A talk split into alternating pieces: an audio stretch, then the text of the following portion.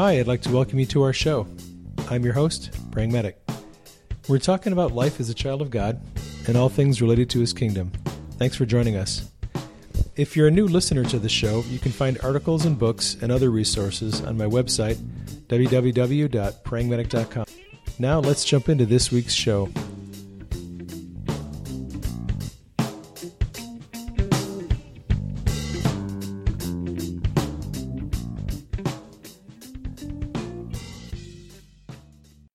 Are there any news stories that have kind of perked you guys' ears over the last few days that we want to talk about?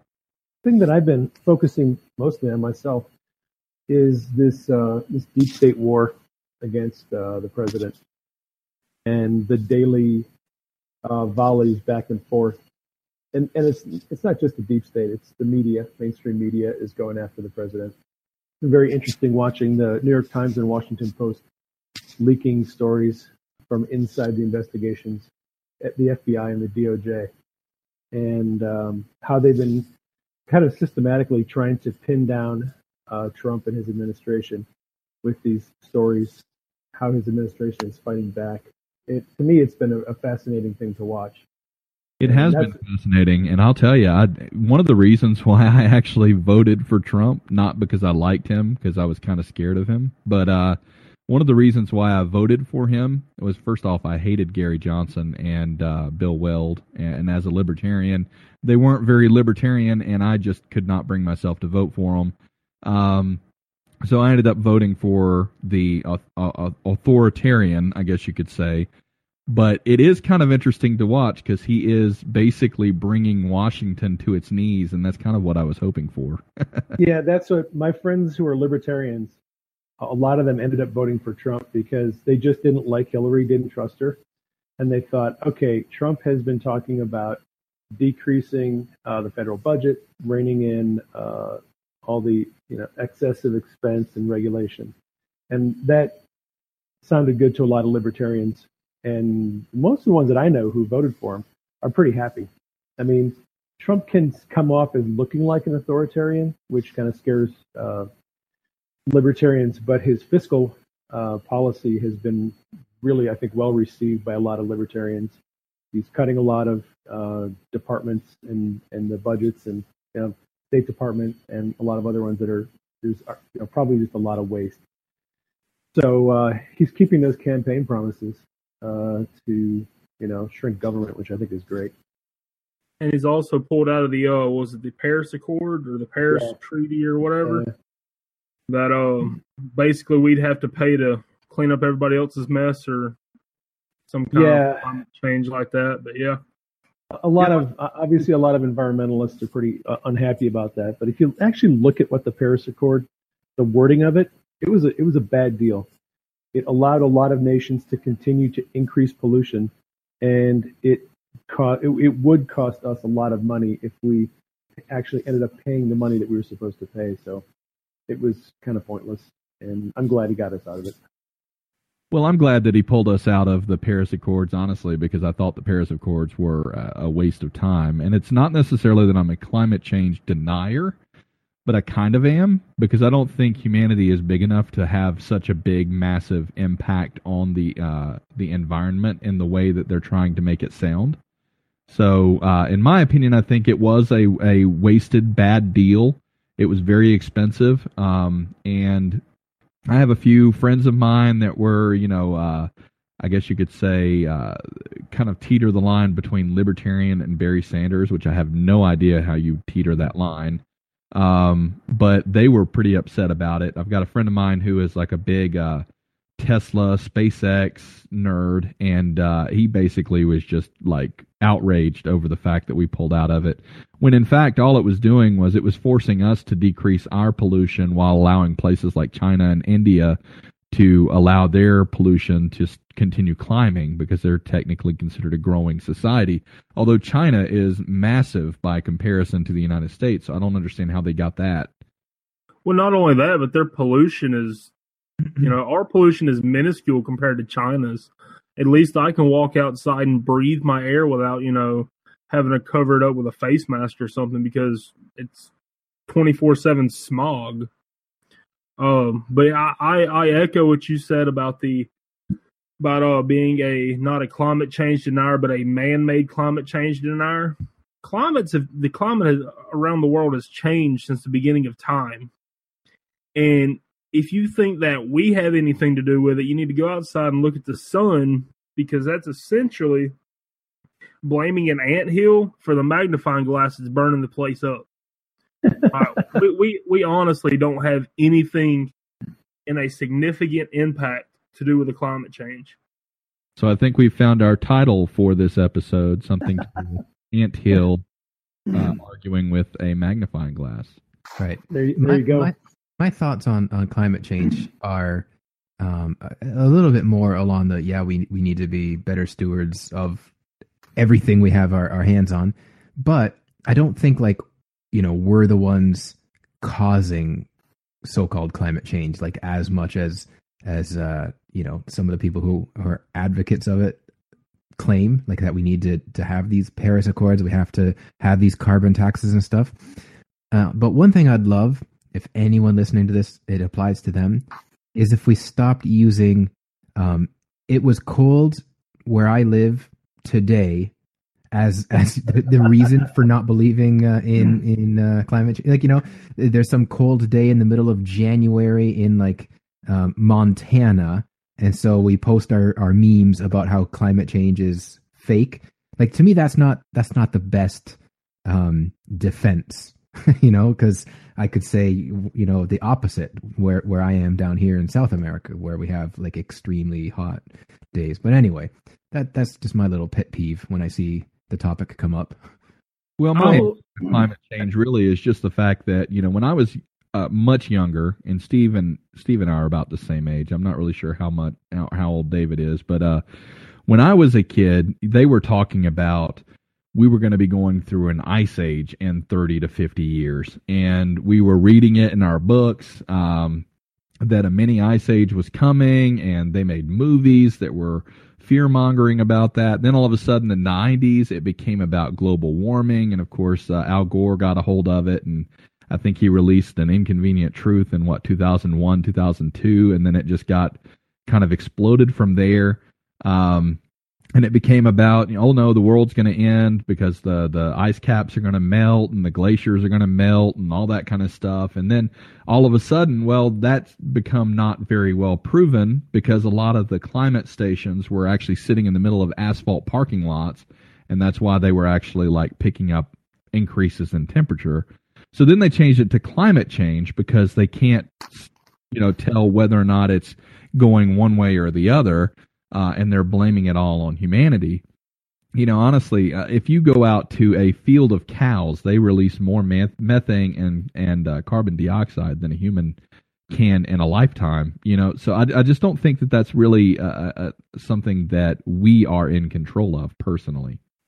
Yeah, if you look back historically at the vol- just the volcanic activity in the Earth over the last probably couple thousand years, there has been a lot more CO2 and greenhouse gases released just from volcanoes than anything man has ever done to put uh, CO2 into the air. The, the, the, issues that I have with um, climate change, number one, I have a solar hot water heater, and if I get to a place where I have enough money, I would like to buy enough solar panels where I could run my entire house off the grid and just run on solar. Um, I'm totally about solar energy. I live in Phoenix, so we have like 95% sunshine all year long thing that I have the biggest concern about with people who are pushing the things like the Paris Accord is they fail to look at all of the things that are going on with this.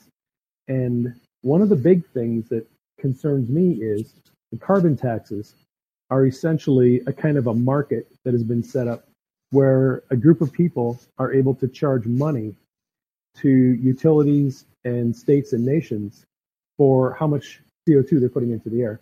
And there's a profit incentive. Al Gore and his buddies have set this system up where they all get to profit off of the pollution that is being put out there. I have friends who live in Canada uh, who their electric bills are skyrocketing over the last couple of years because of the carbon tax that Canadians are being charged. There's this profit motive behind this whole thing that really bothers me. Anytime there's a profit motive for something, I'm suspect. And, you know, I, I know the argument that, you know, 95% of the uh, scientists agree that man-made climate change is real. Well, a lot of that uh, research is been astroturf. This is the same thing whether you talk about climate change, whether you talk about um, evolution and paleontology or biology or genetics. There are people who work in uh, colleges and universities who do research. And the only way that you can get paid to do your research is if you have a theory that you're trying to prove. These universities rely on grants from the government and other agencies to do this research.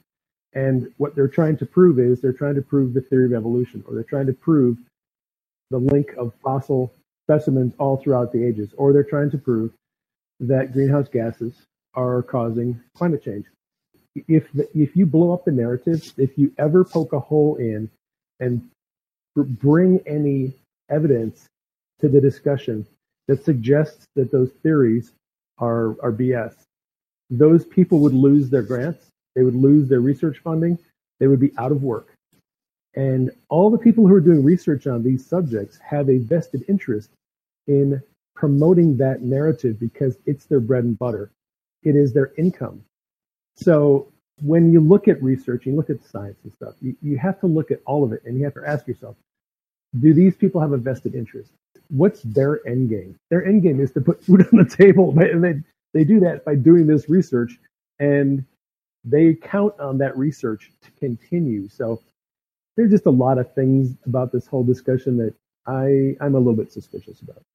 Well, there's a lot of things that are controlled by those two very, very, very powerful things in in in our society, and that is money and power.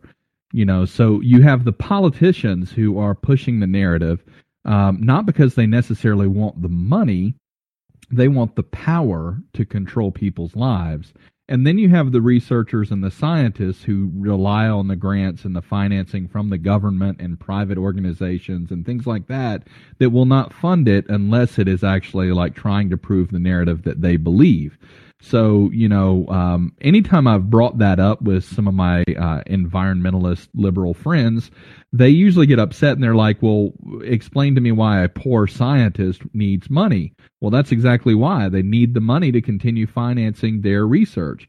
And those that are actually researching things that are not uh, global warming or evolution or whatever uh, are not even actually being financed. And that's one of the reasons why you have that 95, 97% of people that agree uh, that global warming or climate change is real.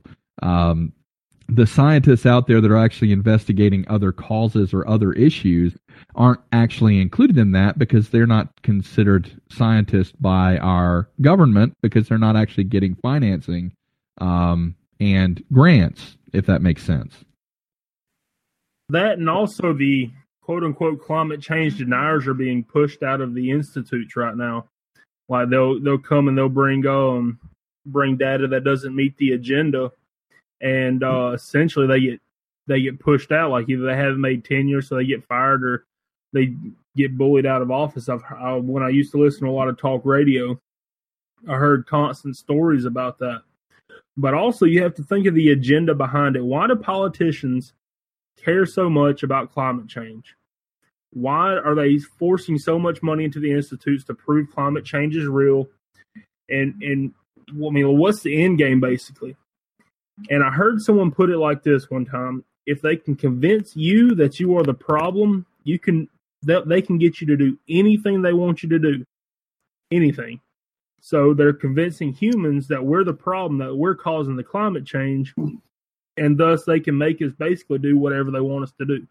Well, you know, as libertarians, that the whole issue with government and and larger, more expensive government is um, they want to take our tax money and make a big living off of it and bring their friends in and have them live off the tax money. And the only way government can really do that is to create problems and then create solutions. And that's the issue with socialism is it creates all these problems or points to problems or illustrates problems and then suggests that if we have these people, these organizations, agencies, we will come up with a solution and it is in the, is in the government's best interest to come up with as many problems and as many solutions as possible. even if it means manufacturing the problem. Well, that's kind of the issue in history is that people try to make up narratives so that they can fill the need uh, yep. with something. It's like, for example, you know, we've talked about this in the past, and you know, I'm a, a red-blooded Southern boy, and so is Travis here. Um, we've talked a little bit about the Civil War in the past and how you know um, when you actually go back to the history of the Civil War era, um, you actually had a war that was fought over tariffs and taxation, but about midway through the war, when the North was losing, they converted it to a war about slavery so that they would get the humanitarian, uh, uh, I guess you could say, push for victory. Um, and so now the history of the war is remi- uh, remembered as a war of slavery. Um, the the the cause was manufactured, and the history as a result is manufactured, and they filled a need um, by manufacturing that, if that makes sense. And now the South will ever be branded as a racist because of that propaganda that was spewed. And oh, it's kind of it's kind of hilarious because when you look at Trump, you know, Trump is about as not racist as they come. Honestly, I mean, he's not. Um, he's, he's not. No one ever accused Trump of being a racist until he threw his hat in the ring. And and it's it's funny, you know, because like it, all of this stuff that we have on television now, like for example, one of the shows that I'm watching right now, and if you have not watched it, it is phenomenal. It is fantastic. It's on Hulu. It's called The Handmaid's Tale. Um, it is really, really, really good. However, that that story would not have been written um, or made if it was not for Trump being president, because it's all about a patriarchal society and all the women are slaves and all this kind of stuff. And it's a really interesting story, and it's kind of a, di- uh, a dystopic future. Um, uh, and and it's just a really interesting uh, kind of story. But a lot of that stuff wouldn't have existed if Trump was not made president. If that makes sense. Oh yeah. Well, I mean, you look at Hollywood and sections, the parts of society that have political ideologies, and Hollywood is big time liberal ideology, right? So the movies, the TV shows, and the speeches at the Grammys, everything coming out of Hollywood is painting Trump as a misogynist, homophobic, Islamophobic, um, you name it, every bad word in the book. And it's it's in the art, it's in the theater, in movies, and which is why I'm. I mean, I, I cut the cable uh, a long time ago. I don't really watch TV or movies and stuff, but the little bit that I have seen, it's kind of crazy how these narratives are being brought forward to paint Trump as being some kind of monster. And speaking of monster, um, we had a massive shooting that happened last week, um, uh, or early this past week, um, with a Bernie Sanders supporter actually going out and he had a kill list and he was actually pursuing to kill multiple Republicans that were part of the Freedom Caucus. Uh, and and those are people like Mike Lee, that's Rand Paul, and uh, a few of uh, the other ones that are are pretty well known, you know, players in Washington. Uh, and he actually managed to shoot one of them. I don't know if he actually killed him.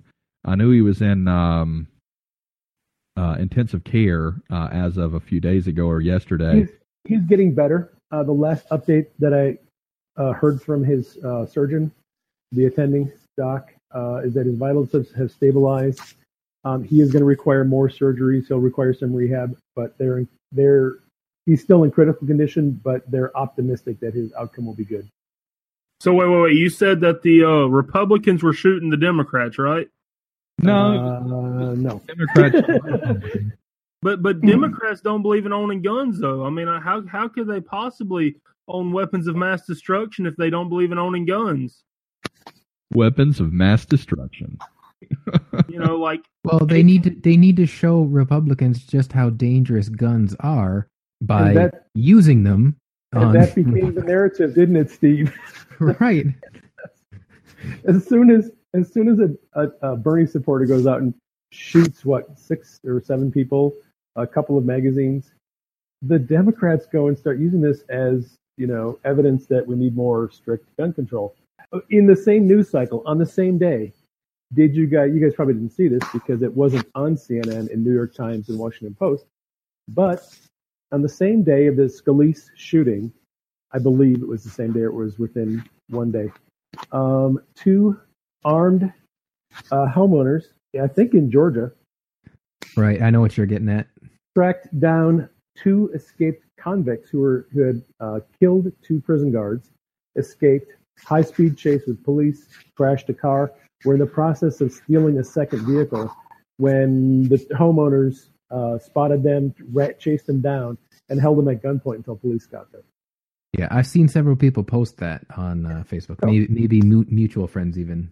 I I mean, the the whole thing, you know, you can take sides whatever you want on gun control, but if you look at FBI crime statistics, violent crime statistics, the number of gun-related homicides and violent crimes has continually decreased over the last 10 years, which is interesting because during the Obama administration, permits for concealed carry uh, handguns has like tripled during Obama's administration. I think there were 4 million concealed carry permits in America in 2008, and I think there ended up being over 12 million when he got out of office.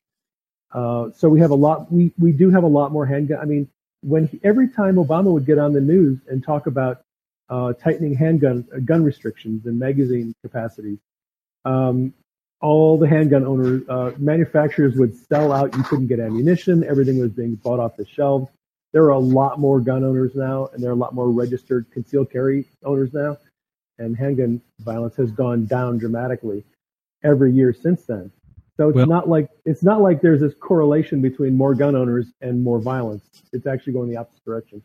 Well, Obama is the best gun salesperson after all. Uh, in fact, I bought my pistol because of him, to be honest. Right. I'm I'm a bit of an anomaly amongst all the Canadians I know. Um, there's there's usually this kind of sanctimonious, like, well, you know, all that gun violence down there in the states because Americans have to have guns.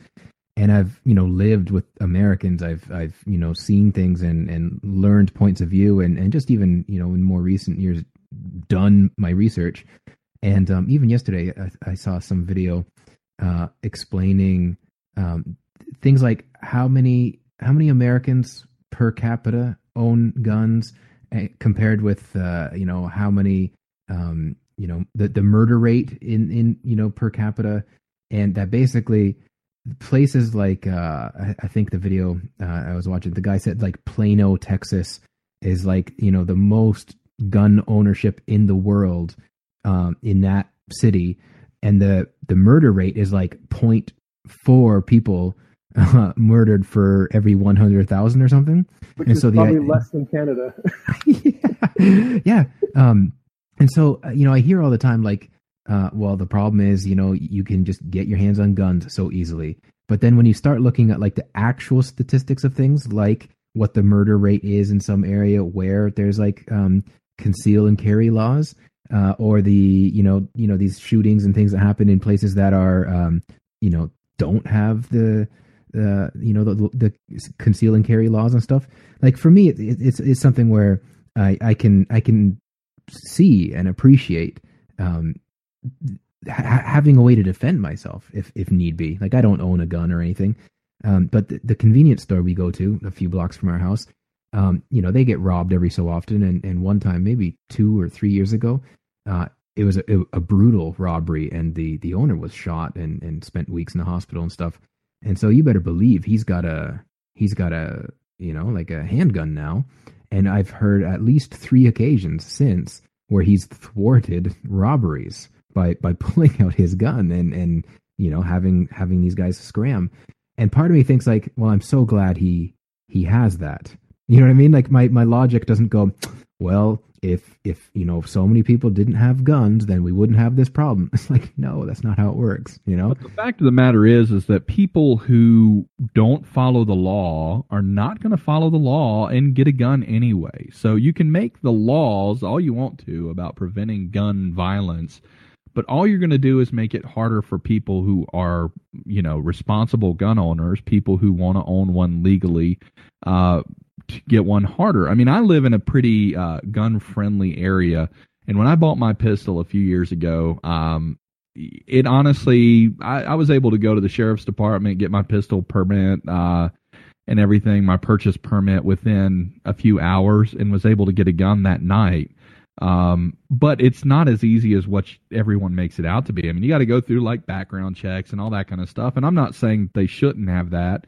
Um, but the fact of the matter is, uh, because of these liberal tactics, now it would take me about a week and a half to get a pistol. And I live in a very gun gun friendly environment. Um, so if I wanted to go buy another pistol, I have to go to the sheriff's department. I have to fill out the paperwork. Then I have to wait a week and a half to get approved. Go pick up my permit, then go buy a pistol, which is kind of ridiculous. I don't know what you're talking about, man. If guns were illegal, nobody could get them. Freaking marijuana's illegal, and can't nobody get it. I mean, your logic is just all over the board. But no, no, no. I, I, I totally echo what you're saying and um, it takes you a week to get a pistol there. It did for me. Uh, my wife and I live in Arizona, and you know, there's all this um, misinformation about you know gun show loopholes that you can go to a gun show and buy a gun without doing the background check. That is absolutely not true. Uh, my wife, we went to a gun show here, and she bought a 357, and she had to go through the background check, had to have her concealed permit, and then she could not pick it up for five days. If people think that you can get guns easily, uh, even in a state like Arizona where we have um, concealed carry without a permit, uh, it's still you have to go through all the hoops to get a gun to buy one legally. It's not as easy as people think it is. Yeah, North Carolina is about to go to the whole concealed carry without a permit kind of thing, which I'm kind of excited about that. I think that's awesome. Um, but it will still take a week and a half, two weeks to get one, just because you have to go through the the background checks and you have to wait till it gets approved and all that kind of stuff. Now, if I wanted to go buy a rifle, I could easily go get a rifle and have one in a few hours. Um, not a problem. They don't regulate those like they do pistols. But it's funny because, you know, all the major shootings that have happened in the last few years are typically done by pistols. Uh, but yet everybody goes after the scary looking assault rifle guns even though those aren't the ones that were actually perpetrators. You, you know, uh, in that same vein, I've got to make a little rant right here. My state legislators have royally ticked me the crap off. The, the you know you know the the sheriff's department they get kickbacks from um from our concealed carry permits. It takes about fifteen minutes. You know it's pretty cheap, whatever. But we had constitutional carry on the table in the house, and these ex law enforcement officers said, no, no, that'd make it too dangerous. And I'm like, I thought y'all swore to uphold the Constitution or nah. I mean, I mean, what, anyways, that, ticked me off. But yeah, yeah, it's um definitely easier than what y'all described in Alabama to, to get a, to get a pistol. It's about five minutes in the store. Well, you know, I have a kind of strange view of the whole uh, right to bear arms thing. I honestly think, you know, there are a lot of weapons that are actually illegal for uh, normal citizens to own. But in my opinion, I think the right to, to bear arms means that we should be able to have the same arms that our military has. You know, absolutely. Uh, I don't necessarily think that we need to have nuclear bombs or anything like that. I think that's a little crazy, but disagree. Uh, well, I'm just well, saying I don't necessarily think it's a great idea, you know, because if some idiot down the street had one, you know, because of the the Second Amendment and it accidentally went off, that would kill a bunch of people. Uh, but I, I get that point. I would say uh, that I still think that it's. Uh, I, I don't know why it has to be illegal to uh, to buy fully automatic and things like that because a fully automatic versus a semi-automatic is not really that much different to be honest with you. And you can still get them as long as you get the class permits the class a permits and all that kind of stuff um, but it's very difficult to get those. Um, but i just think that as a private citizen we should have the right to get whatever kind of weapon that we want um, if if it's necessary to protect ourselves because if our government does become a tyranny then we're going to have to define, defend ourselves with uh, semi-automatics against fully automatics, and we're going to have to defend ourselves with semi-automatics against tanks and things like that. Which I hope to God that never happens, but if it does, we're not going to have uh, the protection that we need to fight the government um, when you know, which is why the Second Amendment was written to begin with. Can I just say amen, brother? well, and, and, you're right. I mean, nobody really wants to think of their neighbor having a howitzer in their driveway or, you know, an Abrams sitting in their backyard. on the other hand, on the other hand, but that would what, be pretty awesome. What is it would be cool, you got to admit. Yes. But the problem is, right, what is the purpose of the Second Amendment? It's not to give us guns so that we can hunt and put food on our table. It is a safeguard put in place so that if our government ever becomes uh, tyrannical, that we can overthrow our government and replace the leaders. And that's what the Second Amendment is for. It gives us the ability to replace a corrupt, tyrannical government. Well, yeah, I mean, if they have, uh, and you could even argue that the government doesn't actually have a constitutional right to have a uh, an army and an air force like we have. The Constitution sanctions a, a regulated militia, really probably state militias made up of average citizens, not a professional army. The Constitution actually probably would give us more something like what Switzerland has, where the government allows and provides for shooting ranges, uh, ammunition, and weapons for citizens um, the citizens are expected to know how to use guns, and they don't have a standing army. They rely on their citizens, a well-armed citizenry, to uh, take care of those issues. Um, so what what we've got in the states right now is not really, I don't think, what the founders of the Constitution uh, wanted. I mean, all that tracks back to you know, and and I mentioned it earlier, you know, because I'm a, a Civil War fanatic, but a lot of that tracks back to the Civil War, to be honest you know, because back then it was a citizen militia. There was a standing army, but the army was very, very small. The Civil War battalions and the actual state uh, militias were made up of private citizens that were pulled on um, in in the time that their country and their state needed them. Um, and quite frankly, you know, back then the army was just a really, really, really small force. You only, and the army was really the best of the best of the best. Um, but it wasn't meant to send people overseas to fight other people's wars. It was meant to protect our homeland and to protect our states. And the uh, the citizens, or the uh, I guess you could say the civilians, um, should have a working knowledge of how to actually handle guns and handle all this kind of stuff. Um, but all of that goes back to that history. A lot of our politics and a lot of our things that have actually taken place over the last 150, 200 years is a result of Abraham Lincoln and the Civil War. You know, a lot of the politics that we have today is all based on that. Now, I know it makes me sound kind of crazy, but I really believe that that's the case. And if you look into history, you would see what I'm talking about. Um, Lincoln was kind of a tyrant in a lot of respects. Um, he went after the press and he went after a lot of people. Uh, he was living in a very difficult time. And I think the time that we're living in right now is not all that uh, different from the time that led up to the Civil War. I'm seeing that's what I'm concerned about. I'm very concerned that this movement to try to unseat, impeach, or kill a duly elected president is going to lead to civil unrest and possibly a civil war. If Trump gets assassinated, it is going to be a we're going to be living in a very very ugly time and but, that's that's my biggest concern right now. But wasn't there more legitimate threats against Obama and nothing actually ever came of it? Like, no, no really? No, no. And and the reason I say that is it's it's who is doing the talking. Okay, the during well, right, exactly. And here's here's the thing. People have said, oh, you know, people were burning Obama in effigy and they were hanging uh, Obama in effigy, and there were all these other things going on during Obama's uh, time in office. That's all true. That all happened. I have friends who send me images, collections of images that portrayed violence against President Obama. That's all true. That happened.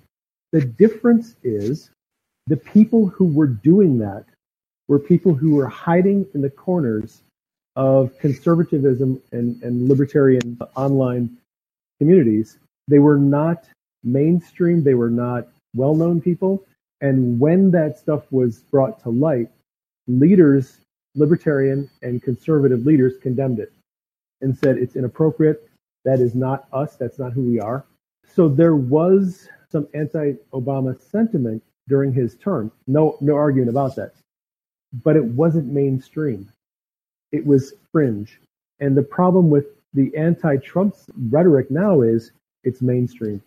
It is being propagated by CNN, New York Times, Washington Post. It's being propagated by the news anchors. It's being propagated by Hollywood.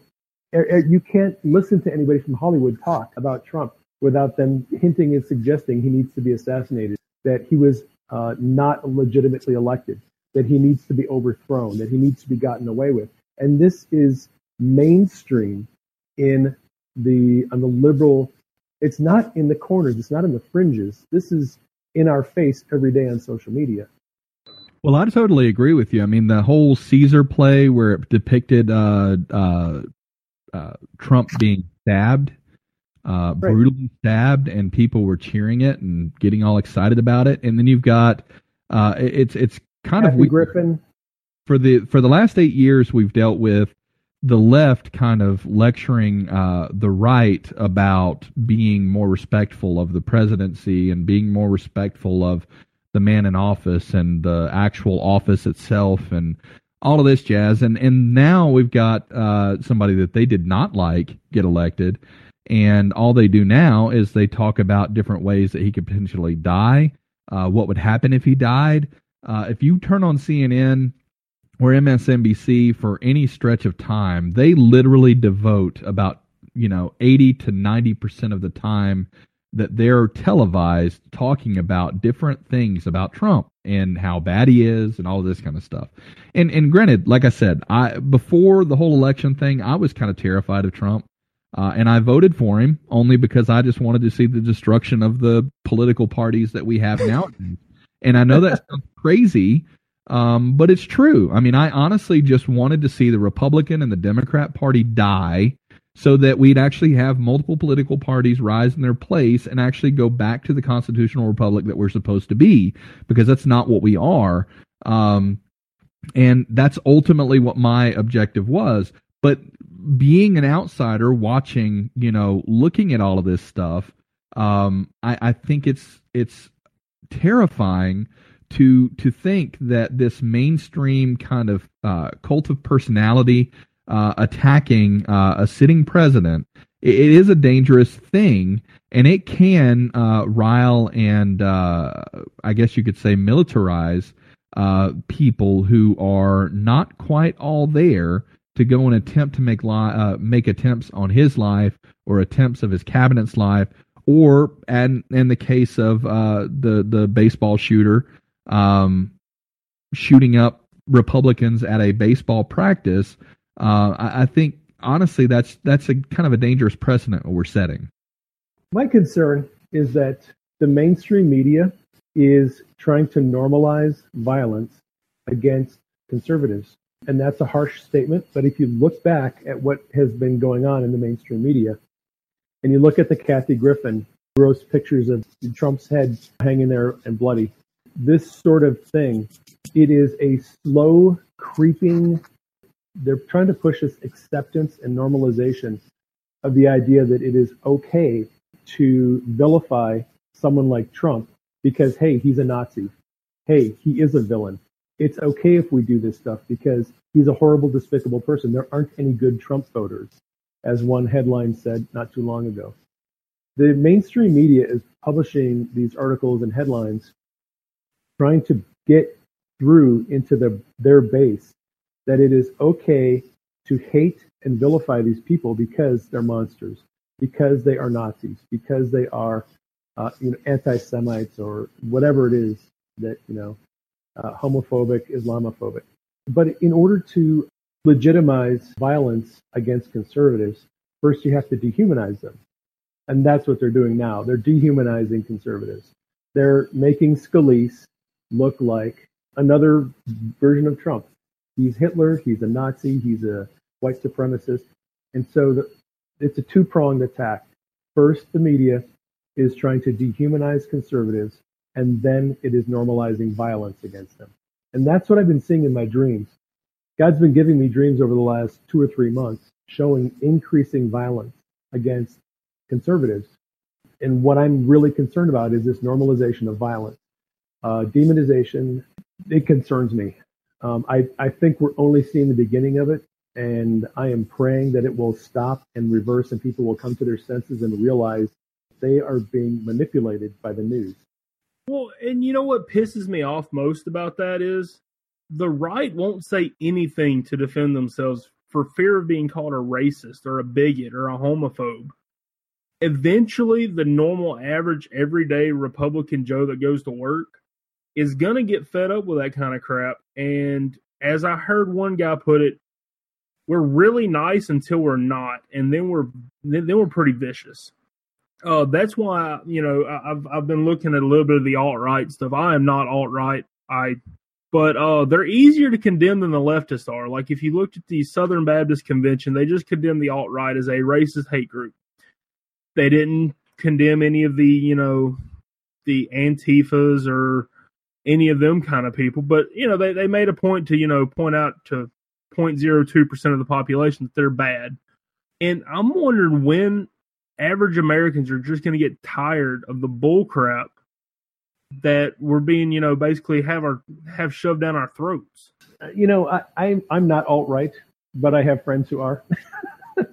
when I got on when, when I got on Twitter, and not actual, you know, personal friends, just people that I know on social media. I'm doing some live streaming on uh, Periscope, like what we're doing now. We do like we call it 3D or 4D chess, where we'll do a Periscope show that's two or three or four different hosts, and we're all talking together. And one of the guys is definitely alt right. He is into 4chan and Reddit, and he is into the memes that, that, that conservatives have been coming up with to help drive their narrative to the you know the alt right viewpoint out into the open. But like I said, I'm not alt right. I just hang out with some people who happen to be, but I have a lot of friends who are liberals, a lot of friends that are libertarians, and I have people from all over. But you're right. I, I would agree that the problem with conservatives is, and this is what you see in the Senate, and, and it's an it it is an attitude that's kind of fostered by the Republicans in the Senate. They're kind of setting the tone. They're trying to be gentlemanly. They're trying to be, you know, following good Christian values, turn the other cheek, don't retaliate. And a lot of these, like the Antifa and a lot of these community organiz- organizers, are bringing some a lot of violence against conservatives. You've been seeing it right after the election. There were all these riots and protests, and conservatives will sit back and just take it. Uh, I mean, now the alt right has not sat back and take it. So you have guys like Baked Alaska and Based Stickman and all these other alt right guys going out there with their helmets and their sticks and they're going up against Antifa and they're having these fights, which to me is just childish. I mean, that's that doesn't solve anything. That just throws kerosene on the fire. But at some point, conservatives need to push back against this and say, look, you, this has gone too far. People have been shot. Are you, are you, when are you going to stop? How many people are going to die before this um, anti-conservative movement goes back in the other direction? It has to stop. And conservatives are not doing anything. For the most part, they're sucking it up and they're taking it. They're not pushing back. And that frustrates me and I don't know what the answer is, but except last night I, I kind of came up with an answer. What God has been showing me through a lot of the dreams I've had in the last six months is that, as Steve Bannon and President Trump correctly said, the media is the enemy of the American people. And the, and the reason why they say that is the mainstream media is an outlet that is controlled for political purposes and has an agenda and it is brainwashing the American people into thinking that violence is okay, that violence is a solution, that hey, we're facing Nazis, so violence is a is a normal is an is an acceptable response. That's being pushed by the media. The media is brainwashing people. So what God has been showing me is He is raising up an alternative media. People like you and I, who are doing podcasts, who are doing Periscope, who are doing Facebook Live video, God is raising up an army of people who are providing an alternate narrative to what MSNBC and CNN and the New York Times is putting out. I have, since I started doing Periscope a couple of months ago, started out very small and hardly anybody knew I was doing it. Just in the last week, I've done a couple of Periscope videos where I'm helping people understand what is going on with the Comey investigation and Jeff Sessions and his hearing, and what's going on inside the deep state and the Department of Justice and the FBI investigations. I have gotten so many people sending me messages and commenting saying, Thank you for providing uh, information that counters what the mainstream media is talking about because we're, we're confused. We don't know who to believe. We don't know what to believe. There's nobody out there telling us the truth. So, what God is doing in this season right now is He is raising up alternative sources of information. People who are doing live streaming video, who have a different take on what this is all about. And I'm I'm glad to be connected to you guys because this is exactly the thing that God is going to use to take down the mainstream media narrative. People are going to eventually turn off CNN and, and even Fox is becoming kind of uh, ridiculous at the way that they're presenting a lot of information. What the Lord has shown me is that there is this war going on between the mainstream media and the Trump administration. I think the president is going to win this war. I think the mainstream media is going to look like absolute fools when this is all over with.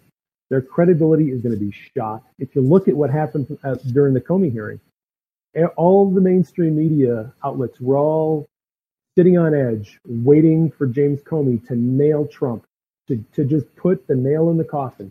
And all Comey did was indict himself. And it left kind of a bitter taste in the mouth. We found out that Trump wasn't under investigation, even though the mainstream media has been telling everybody for about the last year that Trump is under investigation. What we learned in the hearing was he, he never was under investigation. And because the mainstream media has all these false narratives that they're pushing, the more we have these public hearings, the more people are going to realize, wow, these guys have been lying to us the whole time. If people are willing to go out there and do podcasts and live streaming video and tell the truth about what's happening, Mr. and Mrs. John Q. Public will tune in and listen to you.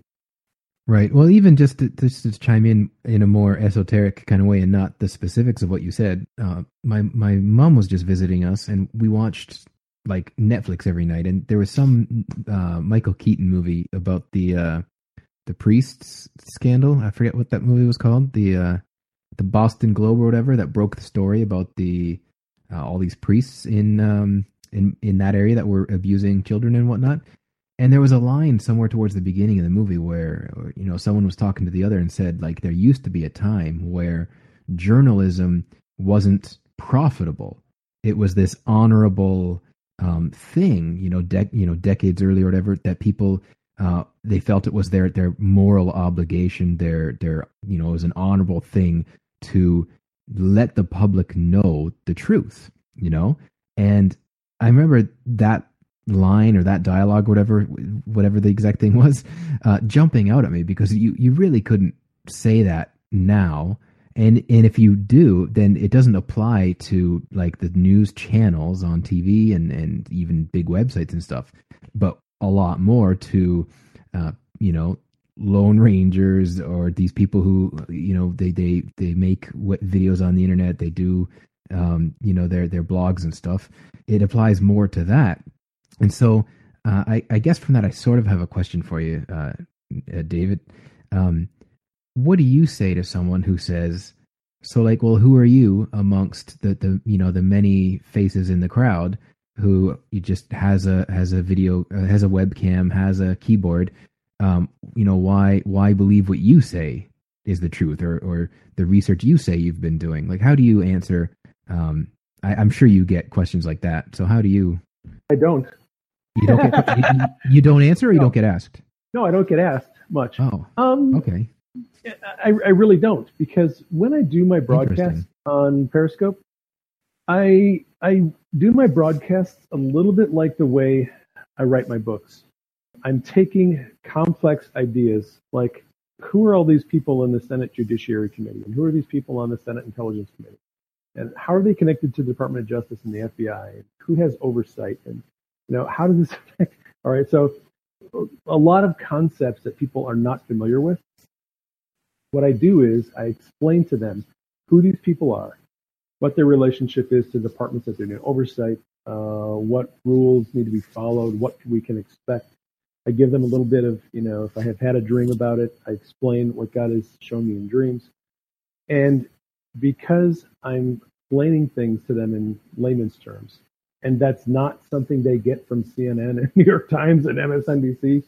And a lot of these people have been following me on Facebook or on my blog for five or six years. I've already built some credibility and some trust with them. For for some of them, the the trust is already there because they've read my books or they've read my articles. For some of them, they're new and they're listening to what I'm saying and they're like, yeah, that makes sense. I totally get that. That that's what I'm seeing too, but you explained it really well. I've done my homework. I, I don't always refer to my own stuff. I have a friend named Adam Gingrich, uh, John Wick of Politics. He will do two periscopes a week, and he is a political insider. So he's been a staffer on the last four Republican presidential campaigns. He has worked in the Pennsylvania state legislature as a staffer. He has written legislation. He has always been in politics his whole life. He has a lot of connections to people inside in Washington. He has people who are in the DOJ. He has people that are FBI agents. There's a lot of friends who are former or current intelligence officers. So he is well connected to people and he has good sources. And I often refer people to his periscopes and he refers people to mine. We kind of tag team back and forth. The other thing is if you follow my if you've been following my periscopes over like the last two or three months, I haven't been wrong much on what I put out there. Um, much of what I have said has actually come to pass either within 24 hours or within a week. Some of the prophetic re- revelation hits very quickly. Some of it takes a little time to develop, but I'm I'm I'm just trying to do my best to talk about what I know from my own. I do a ton of research. I read dozens of articles a day. I'm paying attention to people like Adam who do a lot of research themselves. He is doing, you know, 12, 13 hours of research a day on these subjects. I don't know. I just kind of fell into this. I fell into this situation in this political governmental realm where God was giving me revelation about it. He connected me to some people who are knowledgeable. And I just started sharing this information. And I didn't know what was going to happen. I thought, okay, maybe I'll do this for a couple of weeks. Well, it's becoming like a long term assignment for me. And it's a bit weird because I'm used to writing about healing and seeing in the spirit and traveling in the spirit and all that stuff. And now my life has just been kind of flipped upside down and I'm all of a sudden becoming like a political correspondent. It's because it's because God has been has given me this assignment. And the other thing is people are listening and they're tuning in and following me because I think God has um, God has given them a hunger for what I'm saying. Like when God gives you an assignment to do something like this, He gives you the audience. He gives you grace. There's a favor on it. And so He's connecting me to people who are looking for the information. If I was doing something that wasn't my assignment, it wouldn't be going this well.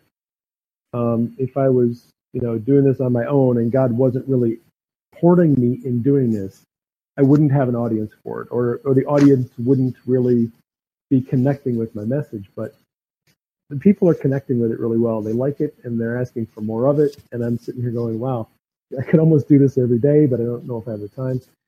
Steve, and it's a long explanation, but that's kind of how I see this thing has evolved over the last few months. Sounds good. I think if you remember the time I reshared your post about uh, your, you know, your, uh, not your post, your podcast about Donald Trump. Yeah. Uh, well, I mean, a particular one that I right. I, I, rem- I remember that one. The one and, where I kind of broke down his personality type. Exactly.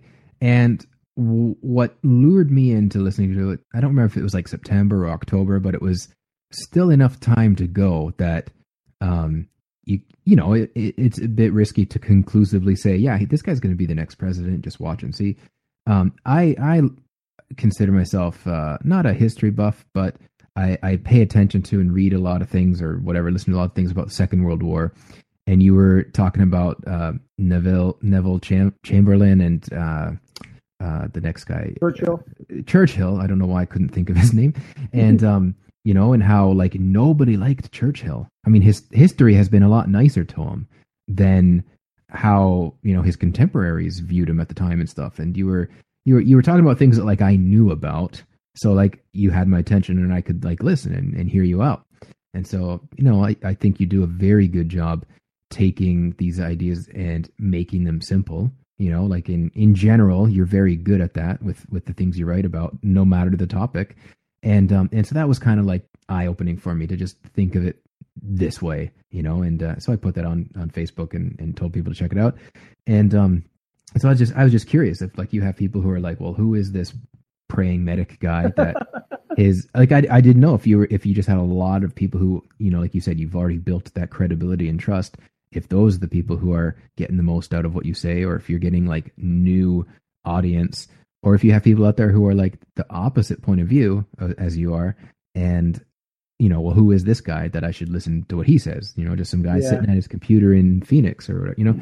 So I just I'm surprised you don't hear that. I thought you maybe you might now. I I'll tell you what it it's been crazy. Um, even though I have a large following on Facebook and on my blog, I have gotten almost zero negative feedback on the political things I've posted. Um, I'm getting a lot of positive feedback. I'm getting a lot of people who are very grateful for me you know, explaining all this stuff. Quite a few people are tagging their friends into the, the things that I post. Hey, you know, they tag somebody. This is a guy I was telling you about. Listen to his message. I was kind of scared when I started doing this, thinking I'm going to get a lot of negative feedback. My book sales are going to drop off like a rock. People are going to start, there would be a lot of negative reaction, but it's been the exactly the opposite. It's been very positive.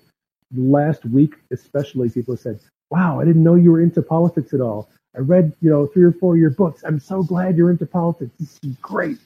It, there has been a lot of positive feedback, and what I see is th- this is an we're we're just in a season in God's economy where governmental issues and political issues are a big deal. I mean, look at what happened in Venezuela. Wouldn't it be nice if somebody could speak to the Venezuelan people and give them some hope about what's happening down there?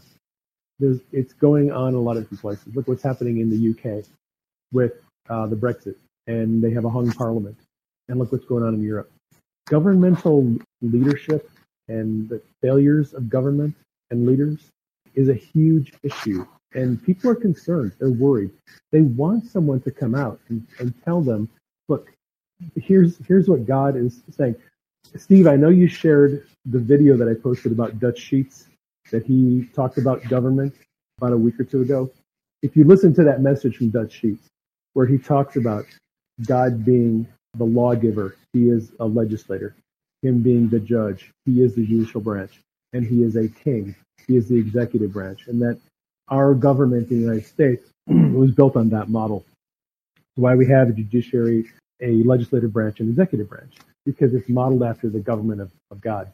What I think that God is really trying to do is He is trying to help people understand that His kingdom government was given to us as a model, and He wants to rule and reign over our individual nations through government, through people who create laws, who sit on courts, and who rule with executive power in a way that honors the nature of God and his kingdom. Um, but just so you know, sometimes on Twitter, the things I'm sharing from you, I might not have checked out yet because I, I have some app that I'm using through my website that um, auto tweets. Uh-huh. And, and I can post from websites I want and right. re- retweet certain like you know specific uh, accounts and so like yours is one of them i don't uh i don't repost every single thing but yours is like on my queue for sources it, it pulls from so sometimes if, if you haven't, haven't, listened to that video by dutch sheets you should definitely listen to it i think it would I really inspire and encourage you he does a great job of talking about the government of god and how our uh, our nation's founders went through all this wrangling and difficulty in writing the Constitution and the, and the Declaration of Independence and how they formed our nation based on their perception of God's kingdom. It's it, it's an it's a fascinating video. Right. Well, I'm just saying that to say um, you're among the few people who like I just auto post your your content without Right. having seen it. You know, Right. knowing it'll be some good Well, I stuff. appreciate that. That just means you trust me. Yeah, if I do. It uh, makes you feel pretty good there, uh, David. Uh, he doesn't repost my stuff, so but you don't you don't post a lot of stuff. He does Well- repost mine because I have awesome memes.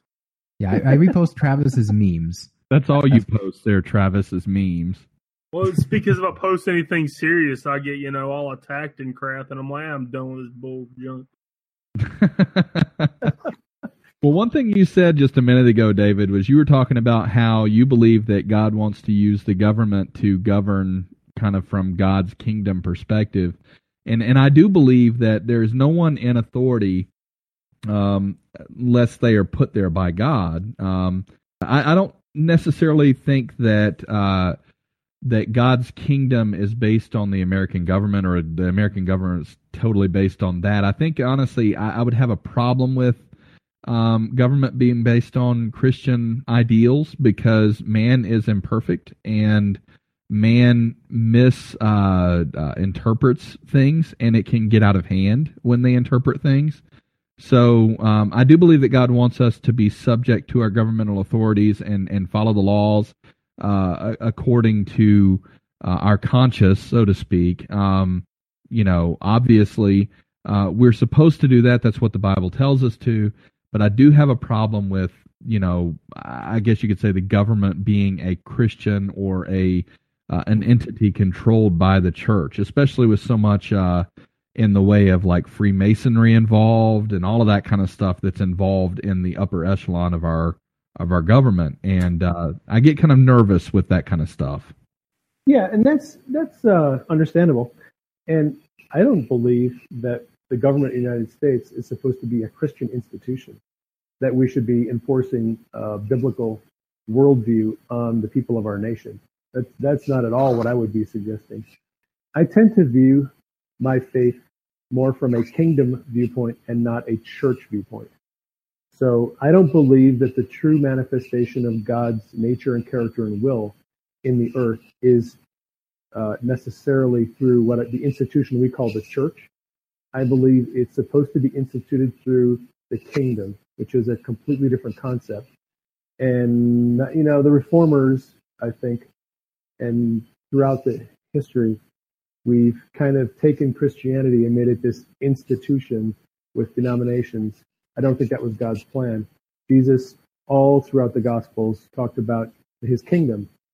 He never really talked about the church, not the way we talk about it.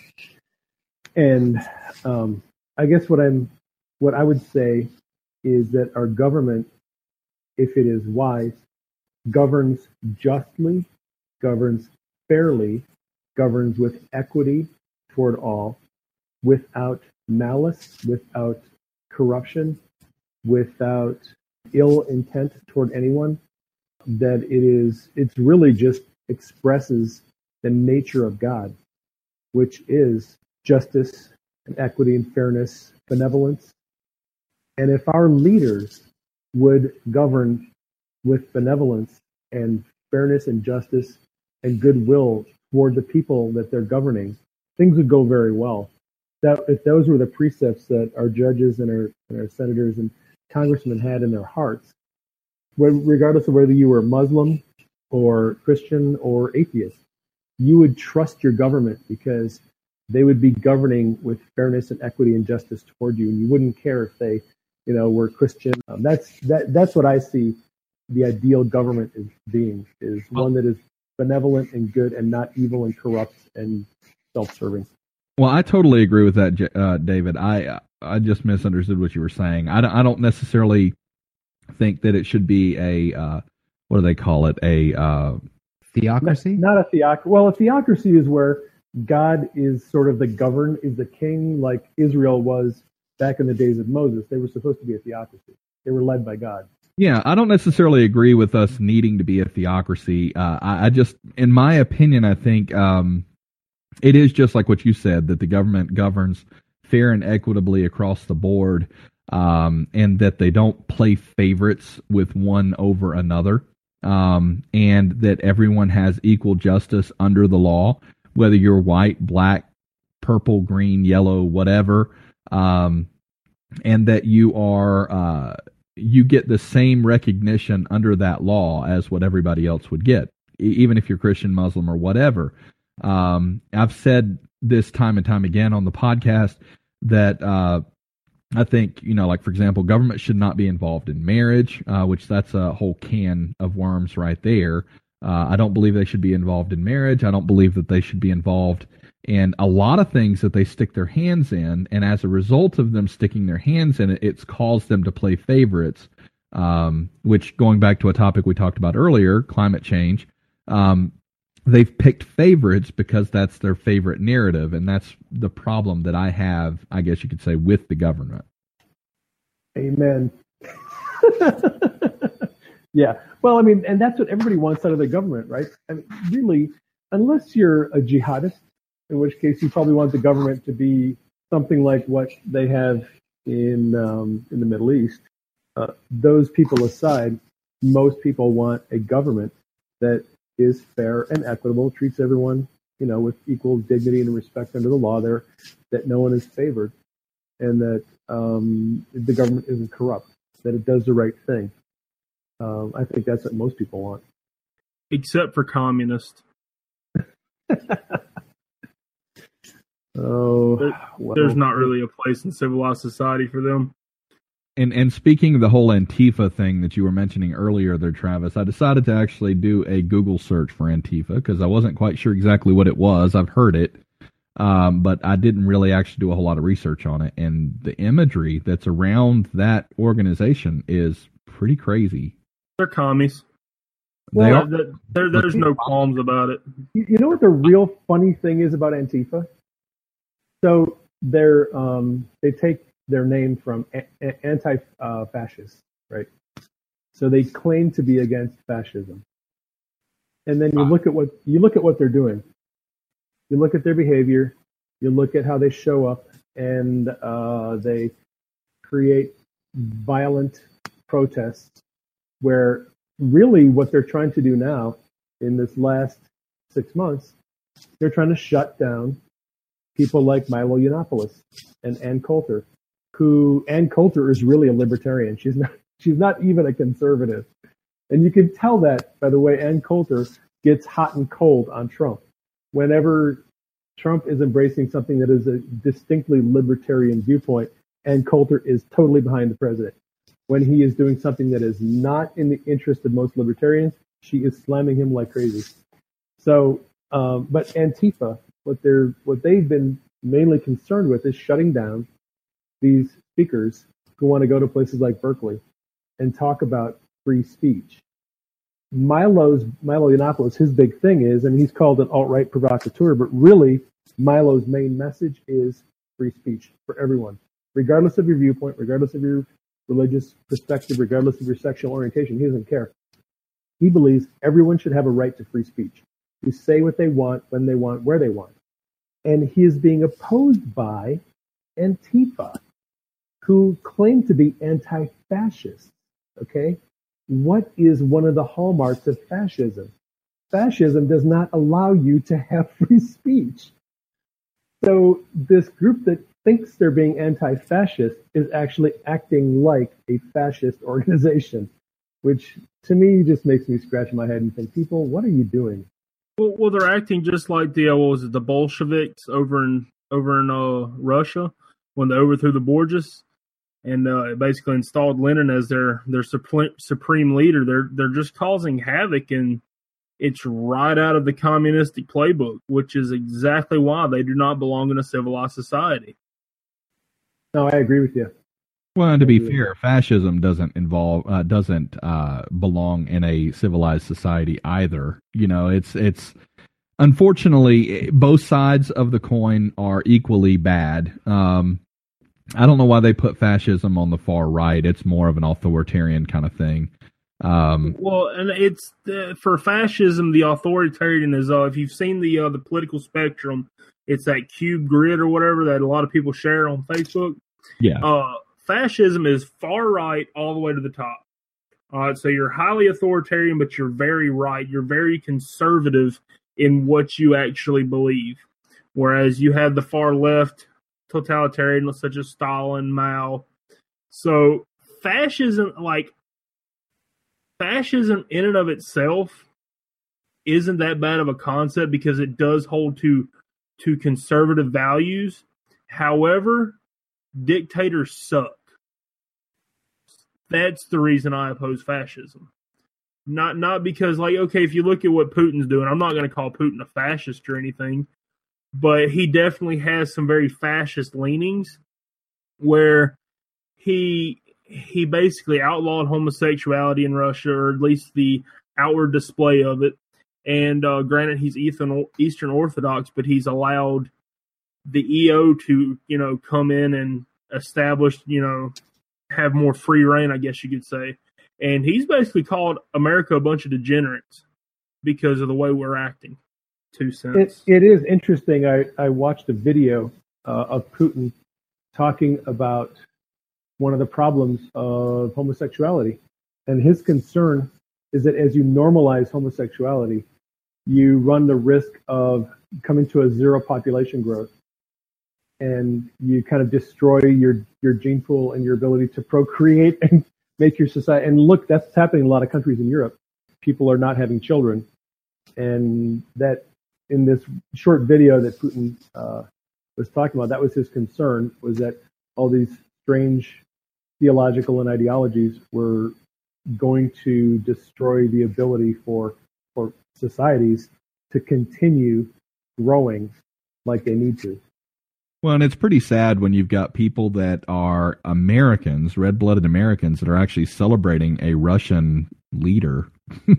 I mean, it's kind of like a reverse world, to be honest. I'm not gonna lie, he's he's he's pretty dank right now. I mean, he, he's definitely a lot better than the last leader that we had. You know. Uh, well, and and you know he's done some crazy things, and he is extremely creepy. Um, you know, there's a lot of creepiness around him. Anytime I see him on TV, like I literally see like my creep meter goes up pretty high. But with his attacks on ISIS and things like that, you know, I I actually even though I'm anti-war, um, I would love to destroy the the cockroaches that uh, is out there like causing terror in the world. Um, but I don't necessarily want more war. I wish there was a better way to actually handle that kind of thing. Which brings me to the next topic, and then we're going to wrap up. Uh, apparently, um, al Baghdadi was killed yesterday in an airstrike, uh, presumed to be killed. Um, of course, we all know that what's ultimately going to happen is that Al somebody's going to rise up to power that's probably going to be even worse than al Baghdadi. Um, but the fact is, is that uh, a U.S. military strike was actually responsible for taking the guy out. What were your thoughts on that? Um, good. I mean, granted, I don't want to be involved over there anyways, but here's my question: Why are we going to fund ISIS and then kill ISIS? Shouldn't we just not fund them, then we don't have to kill them later? I, I think that's the plan. Sorry. I don't. I don't believe we're funding ISIS right now. We were. I mean, there's, there's, yes, we we definitely were. And every time, right. like, if you look at all these all these things that we funded, Al Qaeda, ISIS, uh, Hamas, it's all came back to bite us in the rear end. Well, and we, not funding? we are funding. We are funding ISIS because we're giving, we're selling a bunch of weapons to Saudi Arabia, and they're a big ally, so to speak. But they're also a big funder of terrorism uh, in the Middle East. We've also given money to, uh, I think it, it what is Qatar. it? Qatar, Qatar, yeah, and they are a big financer of uh, terrorism, and all of that stuff is getting back into the hands of these morons that are actually attacking our people and spreading out and murdering Christians, um, and and you know peaceful Muslims and and people in general just for not agreeing with their crazy uh, ideology. Um, but the fact of the matter is, is we are financing them, and we need to stop it. And Trump is actually continuing in that same pattern by giving more weapons to the Middle East when we should be stopping that altogether. I mean, you're you're right. We had been funding terrorism for a long time. So when you go back to, oh gosh, uh, Bush 41, and you could argue during the Reagan administration, okay, the deep state took over, and as General Wesley Clark uh, pointed out, during the early 90s, the deep state put in place a policy coup, a foreign policy coup, where the Defense Department and the State Department and the intelligence community essentially co-opted the federal government and decided that our foreign policy was going to be uh, regime change in Africa and the Middle East. And they outlined, they you know, identified seven countries that they were going to take over in five years. And so we went over, and for the next, I don't know, ever since the early 90s, you know, 25 years or so, we have been in the Middle East, in Libya, in Syria, in North Africa, in the Middle East. We, our policy has been to topple dictators, and, and it was all based on Russia. Okay, it was it was after the fall of the Berlin Wall, and for what 30, 40 years, foreign policy, all of our foreign policy was focused on taking down the Soviet Union. And after the fall of, of the Berlin Wall and the Soviet Union was dismantled, the State Department and the, and the Defense Department didn't know what to do. They didn't know what our foreign policy, what was our comprehensive foreign policy. We didn't have one.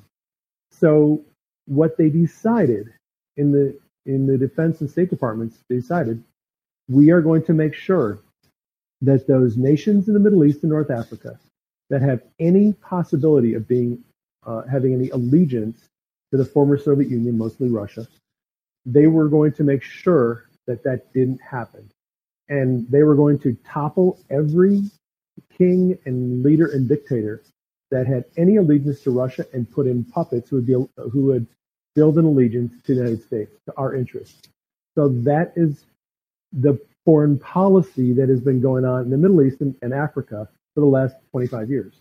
Okay. Well, and as a result of that, we've put in office Gaddafi, who was a dictator. Right. Put him in office. We put uh, what's his face, Bashir, in yep. office in Syria. We yep. put um, uh, Saddam Hussein in Iraq. Um, we elevated basically, uh, even though we didn't have direct influence on it, it was our fault as to why Iran became uh, radicalized. We, we, created all the problems in the Middle East. We created it, and we're continuing to create more and more problems. I, now I, we're. but I disagree with the fact that we're creating more problems. I don't think we are. And here's here's where I I take exception to the narrative that Trump is just following the deep state policy, the the the the, the toppling dictator thing. That's that is not at all what Trump is trying to accomplish if you you have to listen to what he's been talking about. When he was campaigning, he campaigned on we're going to bomb the hell out of ISIS, we're going to take out ISIS, we're going to get rid of ISIS, and we're going to end terrorism. Okay? So that and you have to remember Trump is not a politician. He wasn't just saying this to get elected. Trump has done everything so far that he has promised to do he's been getting he's been following through on every one of his campaign promises. One of his big ones was bomb the hell out of ISIS, get rid of ISIS, cooperate with any nation that is interested in helping us get rid of ISIS. Okay? Which means that Trump is trying to make a coalition of nations that has the sole focus of getting rid of ISIS and Hezbollah and uh, Hamas, and any other Islamic terrorist group that is out to kill people. And when he went over to the Saudi Arabia and did his talks, and he talked to these nations, uh, 50 different Arab nations, he told them to their face, look, this violence has to end. This terrorism has to end. It is not acceptable. It cannot continue. And we will work with you and we will help you build uh, your nations, but you are going to have to work with us, and we are going to have to stop funding terrorism, and we're going to have to uh, put an end to it. And what happened a week after Trump went to Saudi Arabia?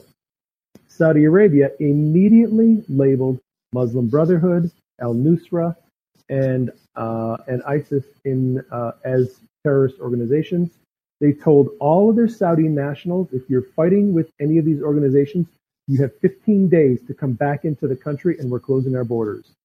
Next thing that Saudi Arabia did was they um, cut off diplomatic relations with Qatar because Qatar is heavily involved in funding terrorism. Now, I'm not going to say I, uh, that Saudi Arabia hasn't funded terrorism. They have.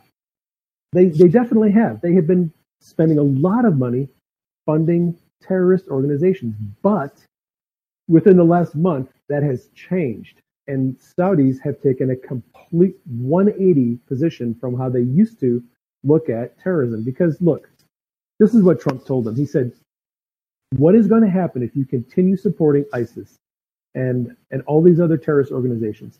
After they kill the people in the other countries, they're going to come here and they're going to kill you and they're taking over your country. If you continue to support them, you are going to end up being killed by the people you're supporting. This is insanity. You have got to stop doing this. We will help you. We'll help you, but you have to cut off your funding. So what I what I believe Trump has done is he ha- he red pilled the Saudis and made them realize they have got to change their allegiance. And look, he said, look, you know, we'll we'll sign a contract with you, three hundred and fifty billion dollars worth of military hardware. We'll help you build your own military so that you can take care of your own business. What Trump is trying to do in the Middle East, he's trying to build a coalition, Saudi, United Arab Emirates, um, Egypt, other uh, Arab nations, who can take care of their own uh, problems with violence with their own military and not drag us into all of their wars. So the the struggle that's going on right now with Qatar and the United Arab Emirates and Saudi is over funding terrorism. There is a there is a huge schism right now because mainly because Qatar they have political interests and ties to Iran that are very deep. The the the natural gas field that Qatar Qatar is the largest exporter of natural gas in the world. The entire war in Syria and, and all the bombing that's been going on simply was there in place to push a natural gas pipeline through Syria to to Turkey and into southern Europe. That was all that's all about. Uh, the Qataris and the Saudis gave billions of dollars to Hillary Clinton and Obama to get this war going in Syria so they could get rid of Assad. They could put somebody in, in his place who would be uh, would allow a pipeline to go through Syria. Okay, that didn't happen, and it's not going to happen. Putin is not going to let it happen. He wants the Russian pipeline to go through to southern Europe, and that's probably what's going to happen. But the issue with, with Qatar is Qatar is still the largest exporter of natural gas in the world. And they have this huge gas field, and half of it is owned by Iran. And Iran and Qatar have a lot of diplomatic relations and, and political relations. And, and Qatar, if they break relations with Iran and side with Saudi Arabia, they're at risk of suffering uh, some negative consequences from Iran. So Qatar is in a very difficult spot. They have reasons to be friendly with Iran, and they have other reasons to be friendly with Saudi Arabia. And so there's this there's this tug of war going on right now over what's going to happen with Qatar. But but I think I, I think what's going to happen is Trump is going to put enough pressure on those Middle Eastern nations to stop funding terrorist organizations, to help get rid of them, and and eventually, what I would like to see happen is you have something like NATO, but in the Middle East. They all contribute to a mutual defense fund that will help stabilize the Middle East. And here's the interesting thing with Israel Israel is now siding with Saudi Arabia because Saudi is taking a strong anti Iranian view. So if Israel cooperates with Saudi and Qatar and United Arab Emirates and Egypt against Iran, that could create a very strong military political influence that would weaken Iran and cripple them and Trump just a couple days ago is now putting more sanctions on Iran. You're going to see Iran weaken and you're going to see Saudi Arabia become stronger. But in order for you know if if Saudi is going to become stronger, they're going to have to play along with Trump, and Trump is going to force them to stop funding terrorism. So anyway, that's that's what I see going on. It, it, yes, they have been funding terrorism for a long time. I think you're going to see that end. So here's my question: If we're we're over there fighting terrorists, the reason that we have terrorists that hate the United States is because we kill people. Mean, obviously, if we're trying to kill terrorists, but essentially, what I'm talking about here is blowback. Um, Ron Paul, Ron Paul, you know, he uh he brought this up in in in a lot of uh in a lot of the uh Congress hearings. Aren't we afraid of blowbacks creating more terrorists by bombing more people? I mean, wouldn't if we we as the United States left the crap alone and let the people over there sort it out, wouldn't that be a better uh, better solution? Well, and this is where you have some significant ideological differences between Rand Paul and Ron Paul, the classic libertarian viewpoint of non expansion, non military involvement. We just need to take care of our own stuff and let other nations fight their own wars, and we need to remain detached from that. That's that's one perspective, and that's one that's held by a lot of libertarians. And when they see pre- uh, the president signing weapons deals with Middle Eastern nations, they get freaked out about that because they just think, oh, well, you know, here we are, we're going to be keeping ourselves involved in Middle Eastern wars that we have no business being in.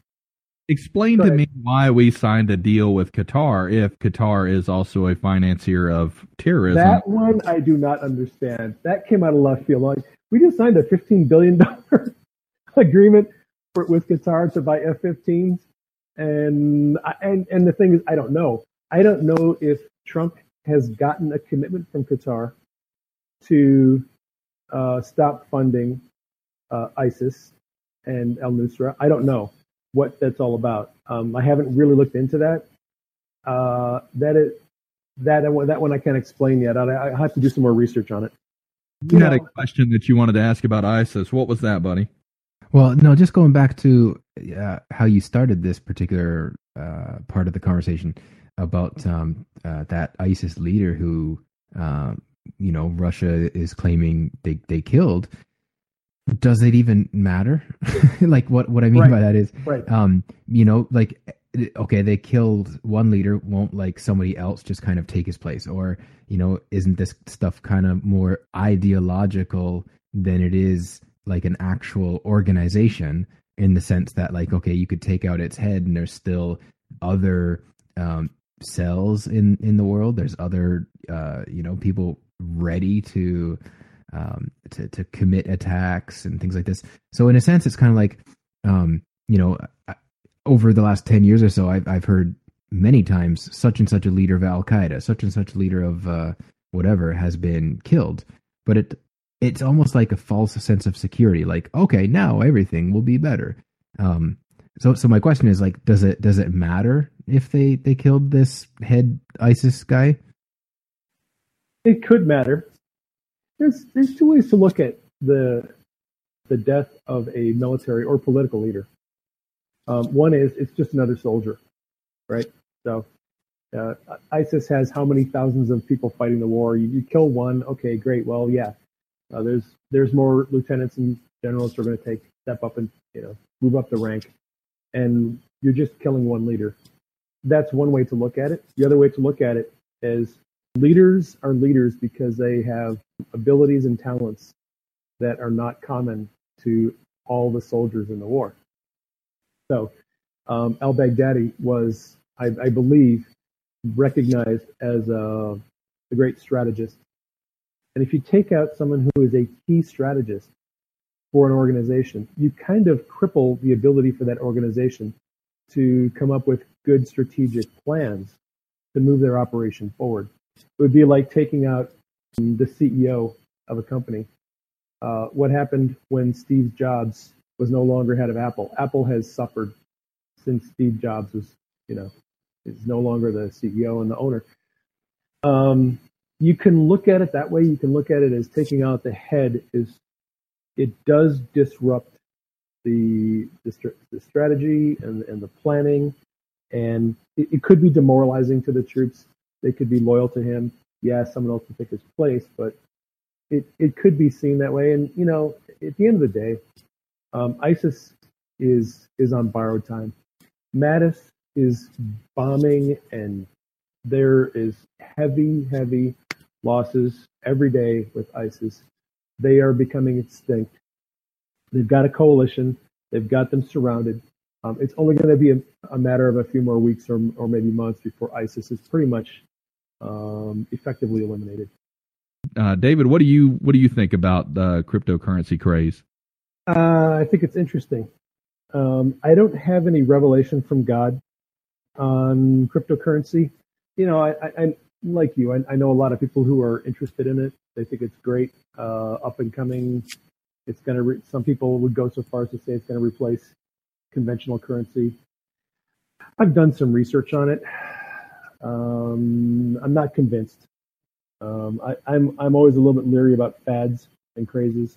One of my concerns is that it's it's a digital currency, and you really can only access it and use it if you have an electronic device.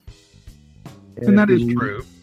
You know, if you lost true. if you lost the ability to get to your electronic device, you kind of don't have the currency available for the currency. So I'm, yeah. I'm a gold and silver person myself. Well, folks, that is our show for today. I hope you enjoyed it. Thanks for dropping by. If you're new to the podcast and you haven't been to my website, you might drop by and check out the articles I have there. If you have any questions or comments about the show, you can contact me at admin at prayingmedic.com. That's A D M I N at prayingmedic.com. You can also contact me on Facebook and Twitter. I'd like to thank you again for dropping by. Hope you enjoyed the show.